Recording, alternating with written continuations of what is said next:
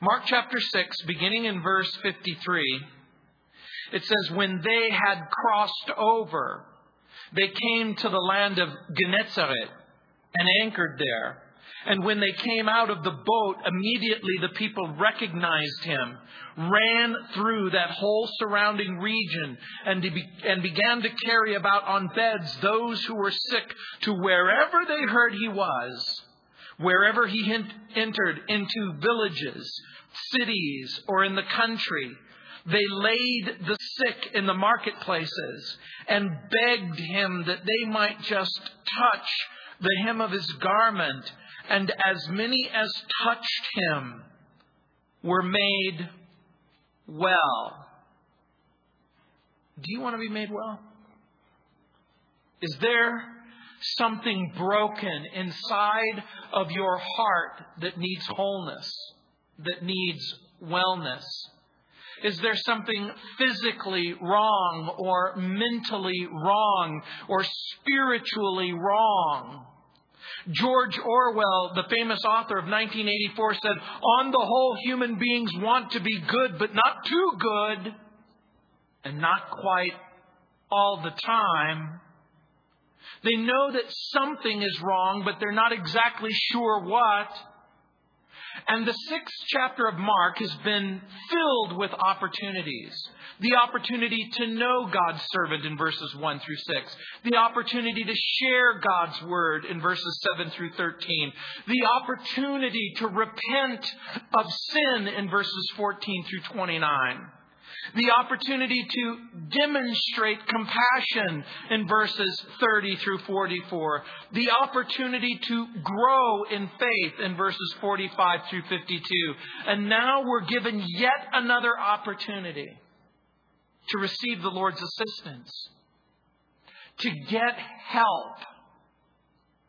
The Bible teaches that human beings are morally and spiritually diseased we know about physical disease. We know how it robs us of our ability to work. And sometimes it will incapacitate us to life's pleasures. Humanity suffers from a moral disease. It's called sin. It is that which causes us to detach from God it's that which causes us to rebel against God. Sin separates us from God and incapacitates our ability to know Him, have fellowship with Him, and enjoy Him. But Jesus is the great healer. Jesus is the great physician who is ever present, who requires no co-payment or down payment or any payment for that matter. He's the one who can effect a spiritual cure. Kings and counselors, legislators and philosophers, moralists and priests have all tried their best to expunge this moral disease from the surface of our soul and failed. C.S. Lewis, in his winsome way, said, No clever arrangement of bad eggs will ever make a good omelette. He's right. No matter which way you scramble it, if the eggs are rotten, so will the breakfast be. The atheist Friedrich Nietzsche knew something was profoundly broken, something was incredibly wrong inside of human beings, which caused him to write, quote, Which is it? Is man one of God's blunders, or is God one of man's? Even Oscar Wilde said, We're all in the gutter. But some of us are looking at the stars. There's something broken. There's something wrong. And in this particular passage, we get a glimpse, a picture into our Savior, the servant Jesus. It begins with recognition. Look at verse 53.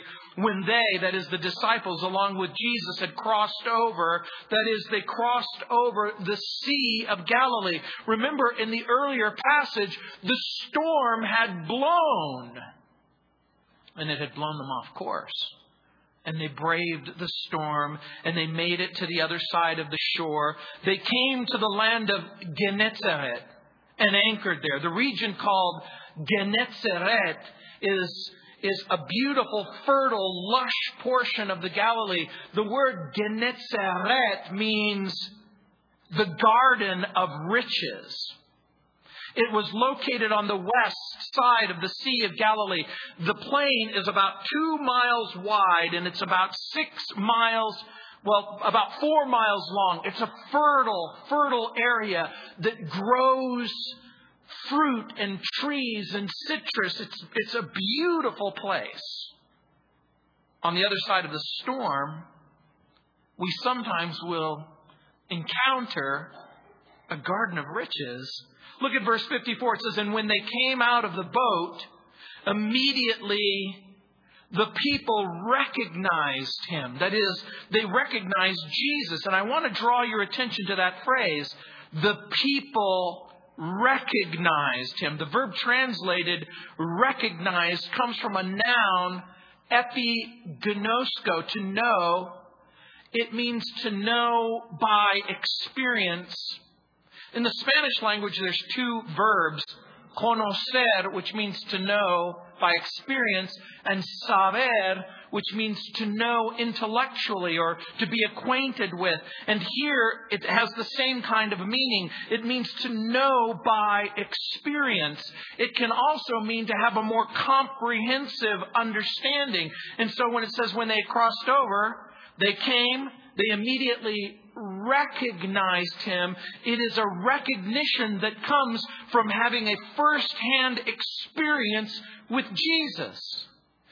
It would seem that these are some of the people, perhaps, who in Capernaum were recipients of healing. They had been recipients of the feeding of the thousands and the feeding of the multitudes. The popularity of Jesus had grown and mushroomed and expanded in the Galilee. Many people had experienced firsthand the miracle of Jesus' power. They themselves were recipients of that power. He had established himself as a powerful preacher and a powerful teacher. He had raised the dead and cast out demons. But this issue of being able to heal sent the multitudes in a sort of first century social networking overtime. They got on their Facebook, they got on their Twitter account, they went online and they told everyone, Jesus, Jesus is here, Jesus is here. The same Jesus who opened blind eyes and deaf ears and caused the, the, the, dead to come back to life. This is the Jesus who, who's here. You would think it was Black Friday at Walmart or Target. People just gather and they push and they shove in order to get close to Jesus. We sometimes find it difficult to recognize his presence. By the way, have you ever experienced Jesus? Have you yourself been a recipient of His love, of His grace, of His mercy? Have you experienced what it means to know and have a right relationship with God because you've repented of your sin and you've turned to Jesus and you've trusted Jesus? What does that mean to recognize Him, to see Him for who He really is? By the way, we come in contact with Jesus, our healer, through His Word, through the gospel, where He shows us the way to life more abundant through faith and repentance and regeneration to all who are spiritually sick and suffering by His infinite grace. With the recognition must also come the realization of need and belief. Look at verse 55. It says, They ran through the whole surrounding region and they began to carry about on beds those who were sick or wherever they heard he was. Our text reads, ran through the whole surrounding region. The emphasis is on the activity. The people recognized Jesus. They ran everywhere, telling family members, telling friends, telling strangers, telling anyone who was sick or afflicted that Jesus is in town. Again, it is like Black Friday. Imagine someone said, There are $10 40 inch TVs at Walmart. People would get up out, out of the seats right now and they go, they, they would run out of church. It's crazy what people will, will think. Imagine, it doesn't take a whole lot to get me. If people just say there's free chicken Chick fil A sandwiches, I'm there. I'm such a cheap date.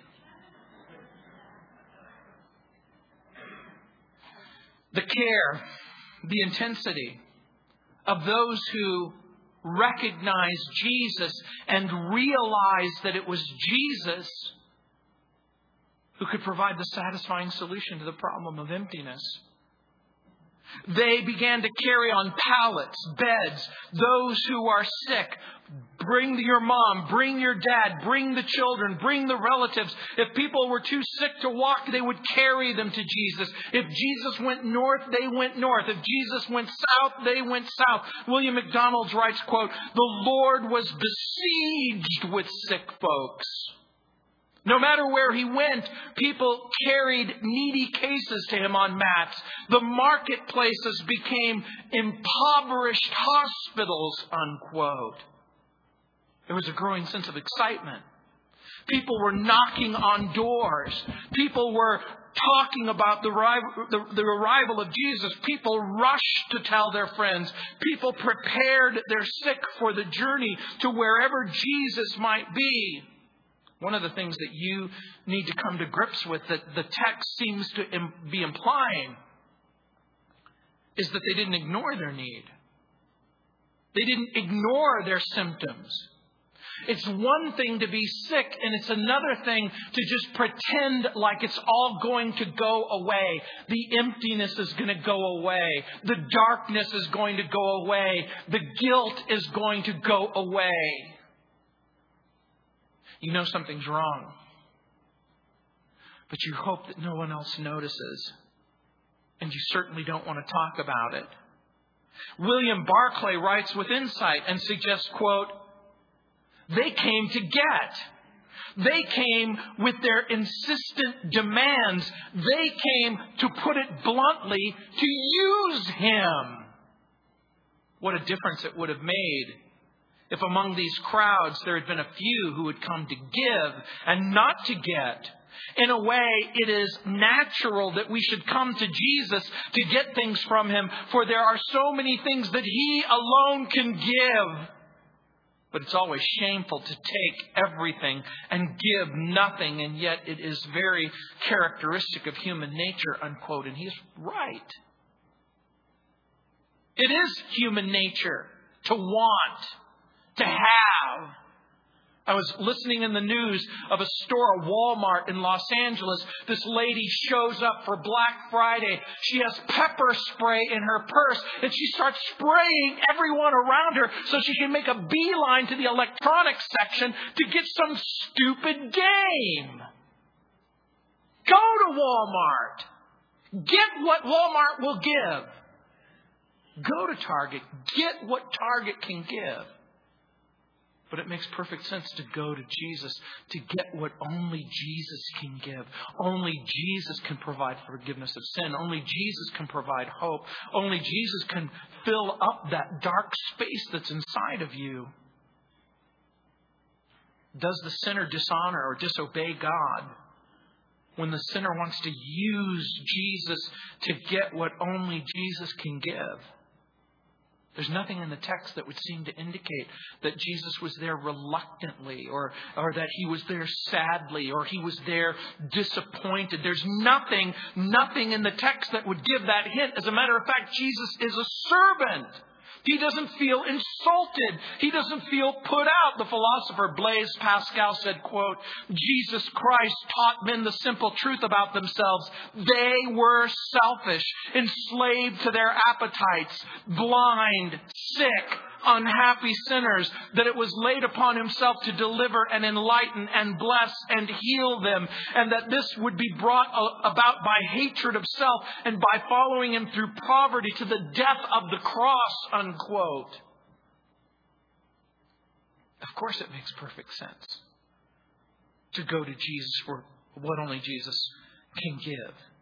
And Jesus was available and accessible and reachable to make them whole. to touch their loved ones. The people understood that there was something different about Jesus. That he really cared about the people. But it's more than just simply having a desire and to care for the people. He also has the power to do what he says he will do. In Matthew chapter 20, verse 28, it was Jesus who said, Just as the Son of Man did not come to be served, but to serve and to give his life a ransom for many.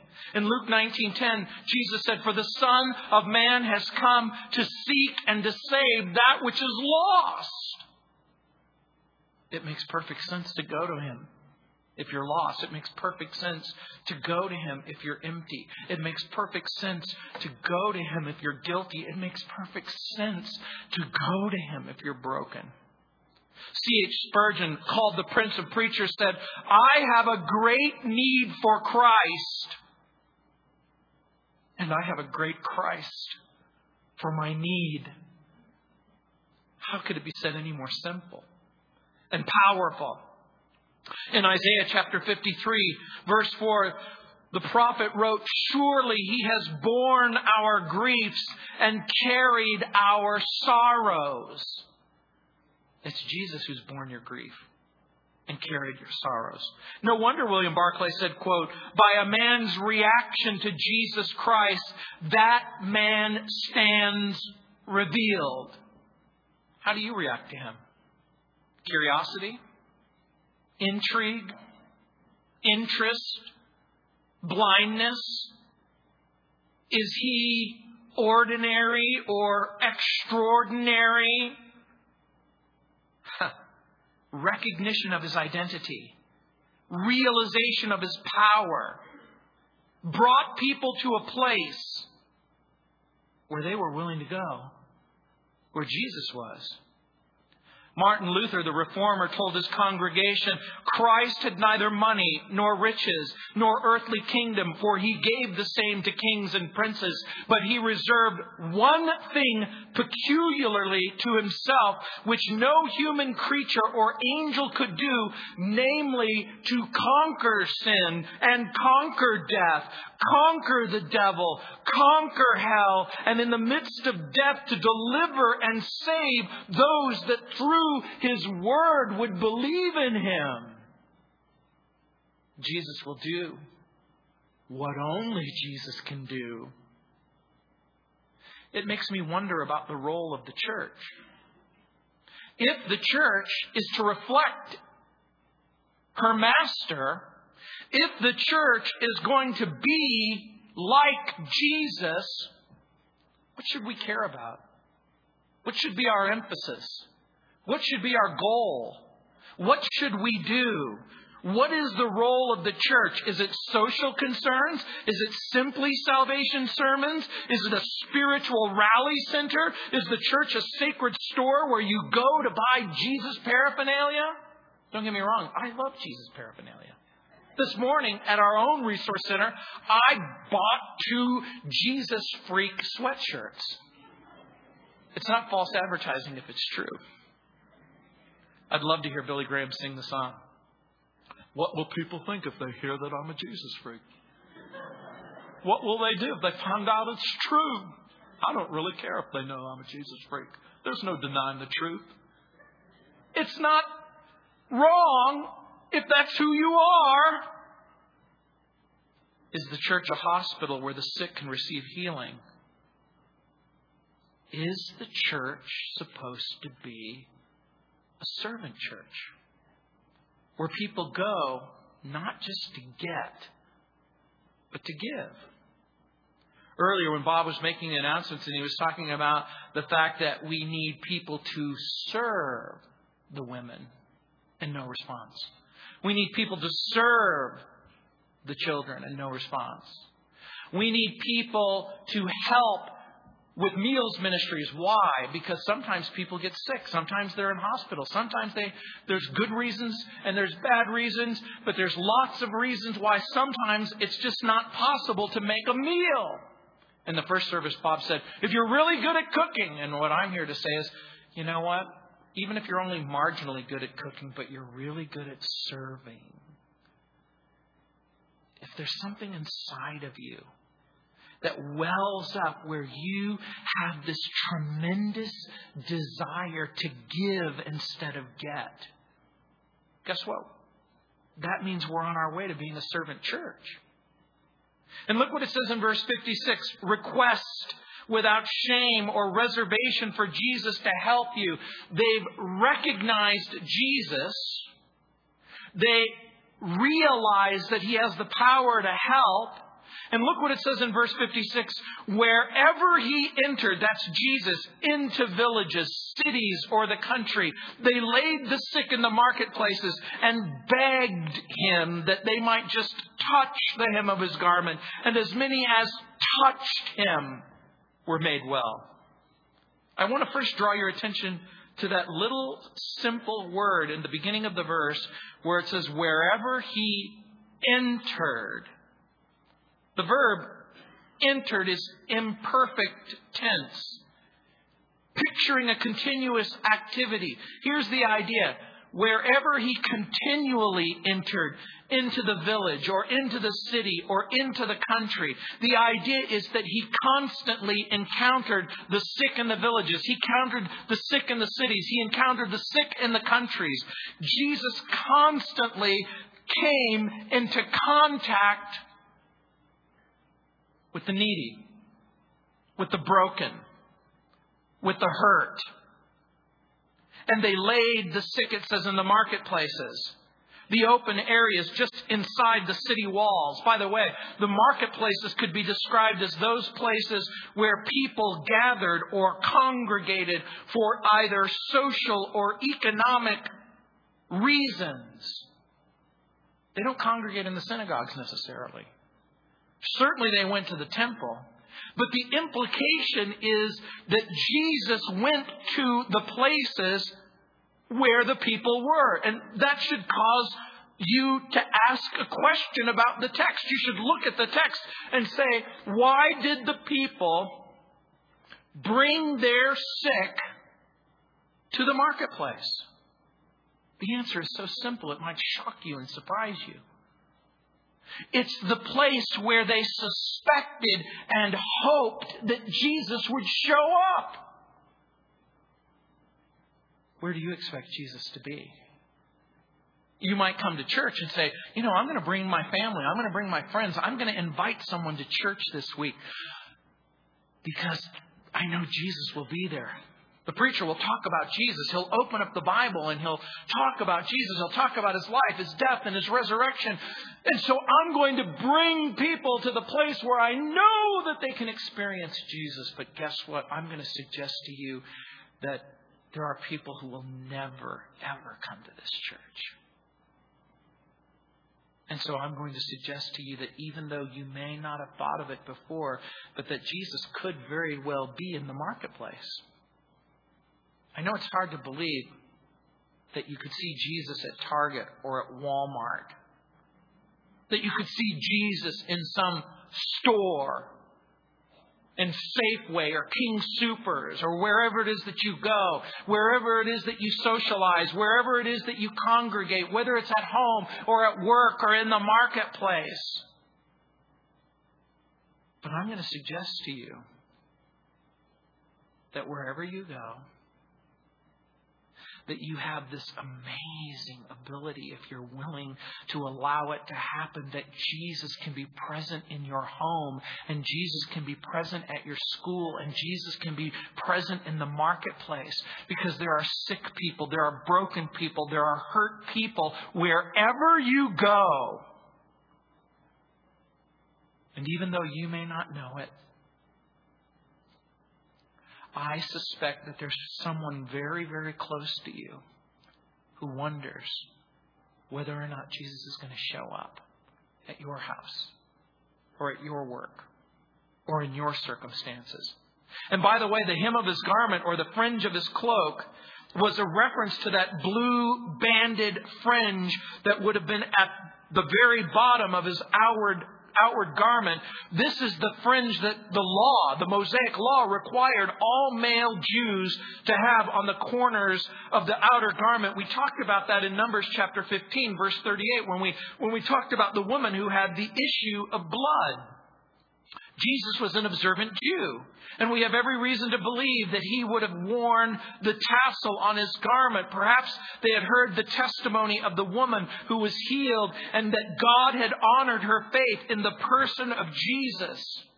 There was nothing magical about his clothes. His clothes doesn't have magical powers. When Jesus showed up, there was a sense of excitement at his presence. The people expected Jesus to be able to help. Is that what you expect? When you cry out to him, when you pray, do you go, Heavenly Father, I know that there's a Jesus and I know that He's real and that, that God is there and that He can really help me. The people weren't about to ignore this most amazing opportunity. They showed up with a sense of excitement. They expected that Jesus would help. There's this sense of exhilaration. And look what else it says as many as touched him were made whole. The people believed Jesus could help. The people believed Jesus would make them whole. I want to draw your attention to another sentence or statement in verse 56. You see where it says they laid the sick in the marketplaces? And look at that expression, and begged him. If you're wondering what that means, it means exactly what you think it means. It means to entreat. It means to beseech. It means to implore. It means to plead. There's a sense of urgency and insistence. And it might be difficult for some of you to even comprehend because you've been in a situation where you're not going to beg for nothing. You're not going to insist on anything. You don't know about urgency and insistence. You don't know what it means to just simply disregard personal pride. But these people are willing to set aside pride. I don't know if you've ever had a son or a daughter or a loved one, a grandma, a grandpa, someone that you loved and that you cared about, and all you wanted was to see them whole. And there was no shame or pride.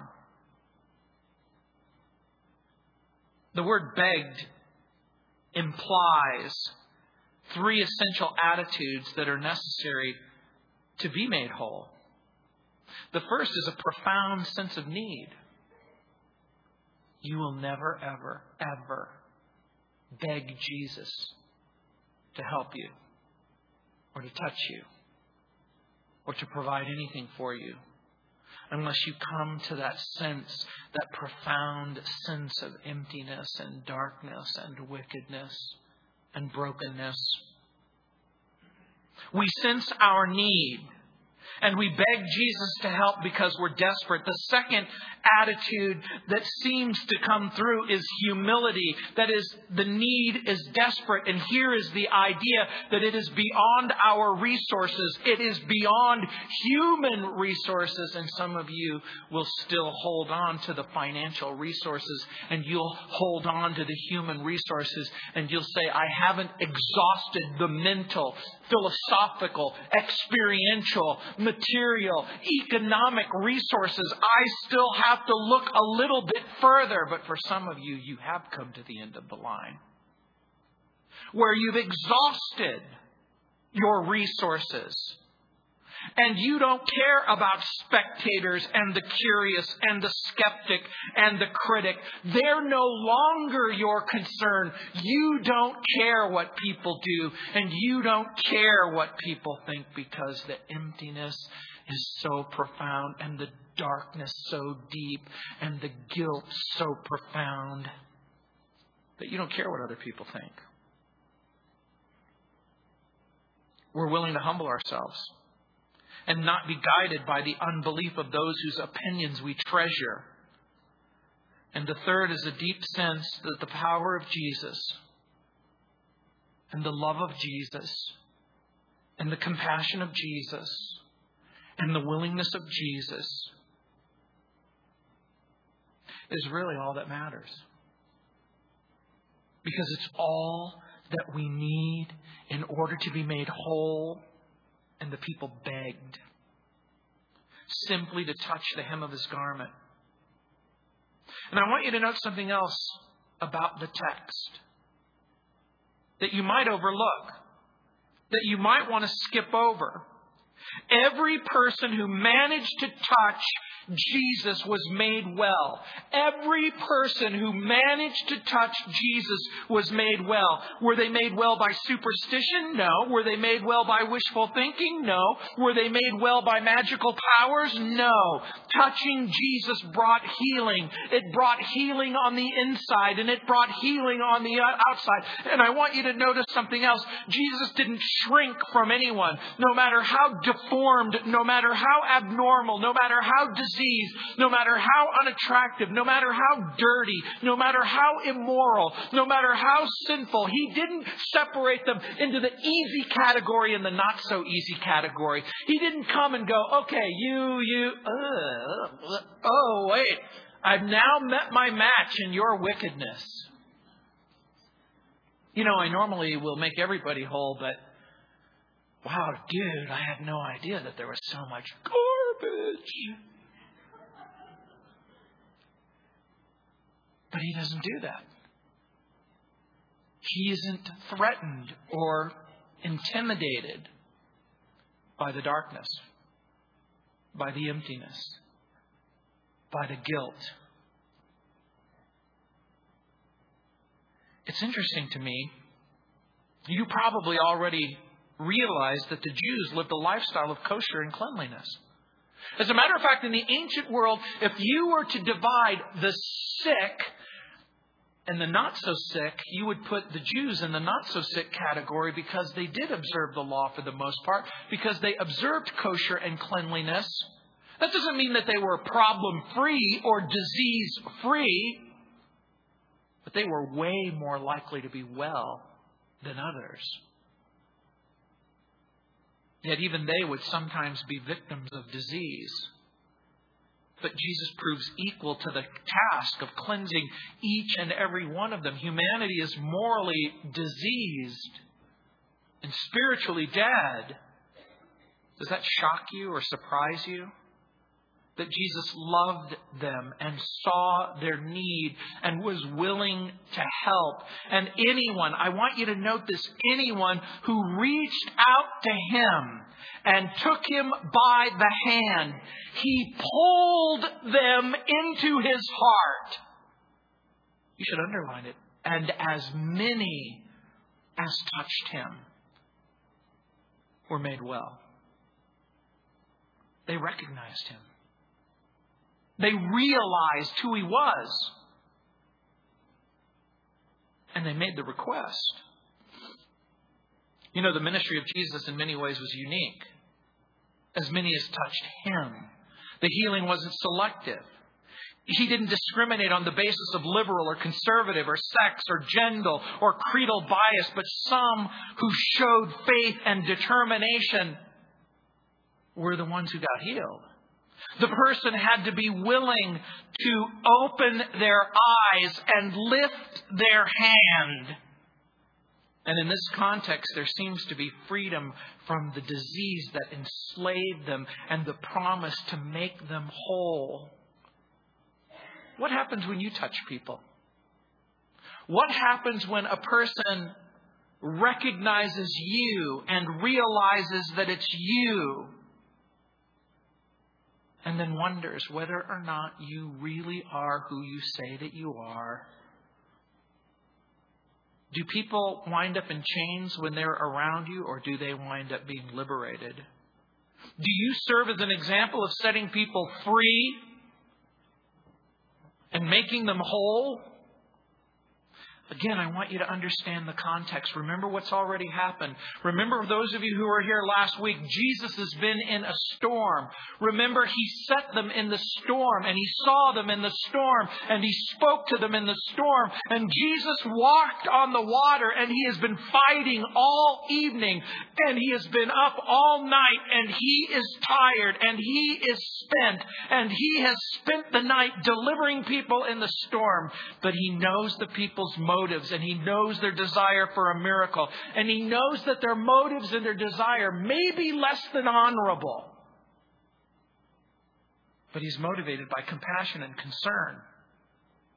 There are lots of reasons to neglect and ignore the thankless crowds. There's lots of reasons to just blow off the hardened disciples and the selfish sick. There's lots of reasons to go, look, if I heal them, they're just going to be sick again. If I address the issues of your marriage, if I address the issues of your finances, if I address the issues that are going on inside of your head and inside of your heart, what guarantee do I have that you're not going to blow it all away? But Jesus doesn't look into the safety and the security of the future, but rather He's willing to touch them and heal them now.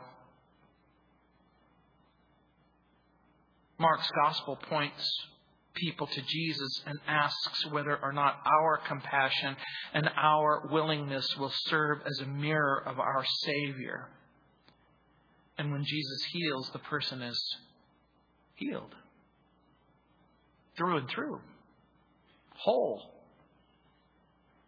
As a matter of fact, in verse in John chapter 1 verse 12 it says but as many as received him to them he gave the right to become children of God to those that believe on his name. In John 6:37 it says, "All that the Father gives me, this is Jesus speaking. All that the Father gives me will come to me, and the one who comes to me I will by no means cast out."